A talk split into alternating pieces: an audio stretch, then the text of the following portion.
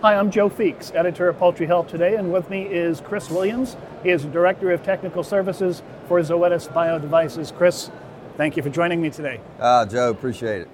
Now, Chris, I don't know if a lot of people realize this, but you were one of the guys who was on the team who developed the first in ovo vaccinator for the poultry industry. That's right. That's right. Um, in the late 80s, we, uh, we worked through several prototypes and a lot of field trials, and, and then uh, at the first commercial machines in the early 90s, and, uh, and then here we are today. Taken off. So it's safe to say that you do know a thing or two about hatchery management.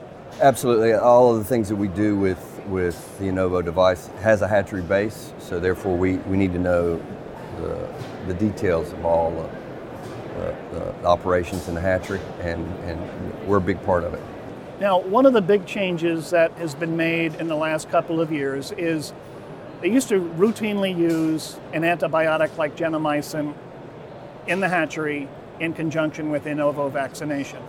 It was really determined that that was not the most responsible use of antibiotics. So a lot of producers have backed off of it.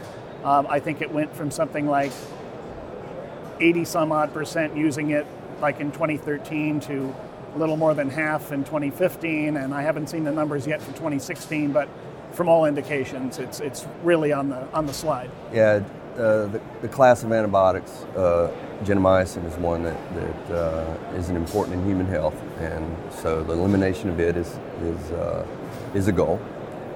Um, but that does put a burden on on the management of the hatchery and the sanitation systems that are in place and the follow up with that.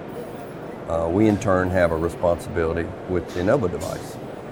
Uh, now we've run without antibiotics in several places for years um, outside the U.S. and then beginning in the U.S. about eight or nine years ago. And today um, in the hatchery, it's approaching 80% of, of the industry has removed an, an antibiotic from their vaccination. It represents an increased risk in the, in the handling of the vaccine for sterility, but it's not insurmountable. And we have a lot of things that we put in as critical control points uh, in, the, in the handling of the vaccine and the handling of, of uh, uh, the equipment itself uh, to make those processes more robust. And um, does it mean we're not going to have issues? No, but it does mean that, that we need to pay attention to those those handling and, and application aspects. The injection itself is sterile, but we have to be careful with all of the extraneous factors. What antibiotics provided for the hatching chick was, was uh, a level of, of, of efficacy internally during the hatching period. And it represented uh, a good defense against the huge microbial challenge.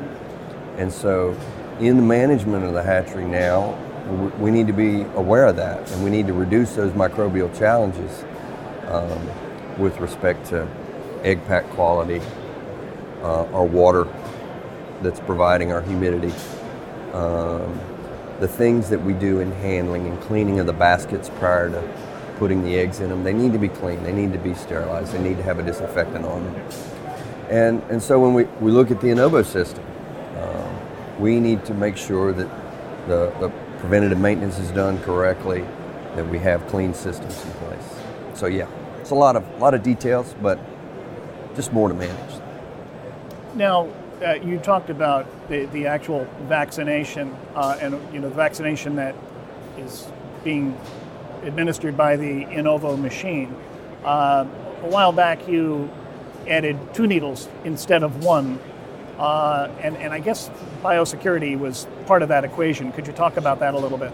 Sure. Uh, integral part of the development was was uh, the use of a needle that injected the embryo and a needle that actually pierced the shell.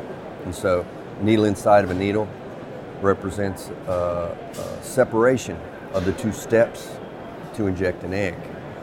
The shell represents a formidable challenge microbiologically while the internal contents of the egg uh, with an embryo in it represent very little.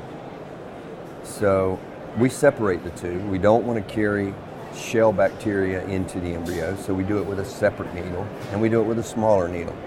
And that's withstood not just commercial vaccination of, of broiler and breeder birds, but also we utilize the same technology in vaccine production.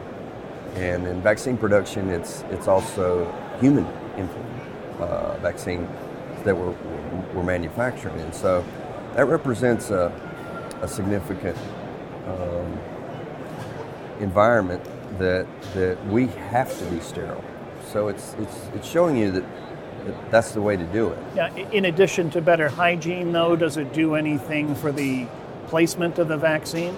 That's all integrated into part of that motion. The, the, the location of the egg, the angle with which you bring it in, and, and where you deliver the vaccine. Yes. So those are all critical components kind of rolled into one. The uh, needle in a needle uh, provides for easier sanitation. It's very, you can localize your sanitation to the area that's, that's actually touching the egg, touching the components of the egg that you need to sterilize between each injection. Now, reducing egg handling is a big part of this process as well. Uh, the Inovo machines I have, the ones that you folks make anyway, have these little vacuum cups. Um, what do they actually do? Tell me about their role. Yeah, there's a certain level of, of, misinformation about how you handle eggs uh, in regards to the, the, safety or the bacterial loads involved. Um, when you inject an egg, you put a hole in the egg. Therefore, it leaves itself susceptible to the environmental factors that you have, primarily in the hatching environment and the air quality that's coming in. The vacuum system that we've utilized for the last 20 plus years is a very robust system, but it, it, it does have the human factor involved with cleaning every day. And um, so we've, we've always looked at, at new ideas. And one of our, uh, one of our engineers a couple years back was working with some uh, some ideas about handling eggs with with wire. A wire. Yeah, and we call it, we first called it the Wisp, and now it's got a new name. It's called the Halo. Halo. Yes, it, it looks like it, it does look like a wisp, but um, it actually utilizes a mechanical means to cradle the egg without vacuum, and you can pick it up out of the tray, and you can you can actually handle it quite well. We're refining that now, and we'll be introducing it on our on our new Inovoject equipment, the next gen. But we're also looking at, at making that available to our existing equipment, as, as we've done many times over the years. We, we take new technology and, and retrofit it back. And it, it sounds like the timing of this is great with the industry reducing antibiotics or in some cases eliminating them altogether not just in the hatchery, but also in their production systems? We need, we need more tools. We're, we're getting a lot of tools taken from us, uh, from, uh, from uh, certain disinfectants. You know, we've had, we've had certain uh, quaternary ammoniums removed off the market because of some of the antifungal activities that they have. Um, obviously, the antibiotics we spoke about earlier. So the industry needs more tools, and this is another tool. So we're trying to retool the tool chest. So so to speak. Sounds good. Now, one other question. I know that your group conducts what you call process evaluations in the hatchery. Yes. What exactly are they? The process evaluation began as a, uh, uh, a, t- a tool that I used. And I went in and I just listed everything that was important to Innovo applications. And when we first introduced it, we, we, we didn't score it. We just went down a list and yes or no kind of answers. And about 15 or 18 years ago, we decided we would score it. And it got everybody's attention because there were things on there that we weren't doing and we weren't doing them routinely. And it encompasses a risk assessment. Uh, so when you look at the things that are important to Innovo and you're reminded that you aren't doing them, you would have an inherent risk of either a safety or an efficacious application of the vaccine.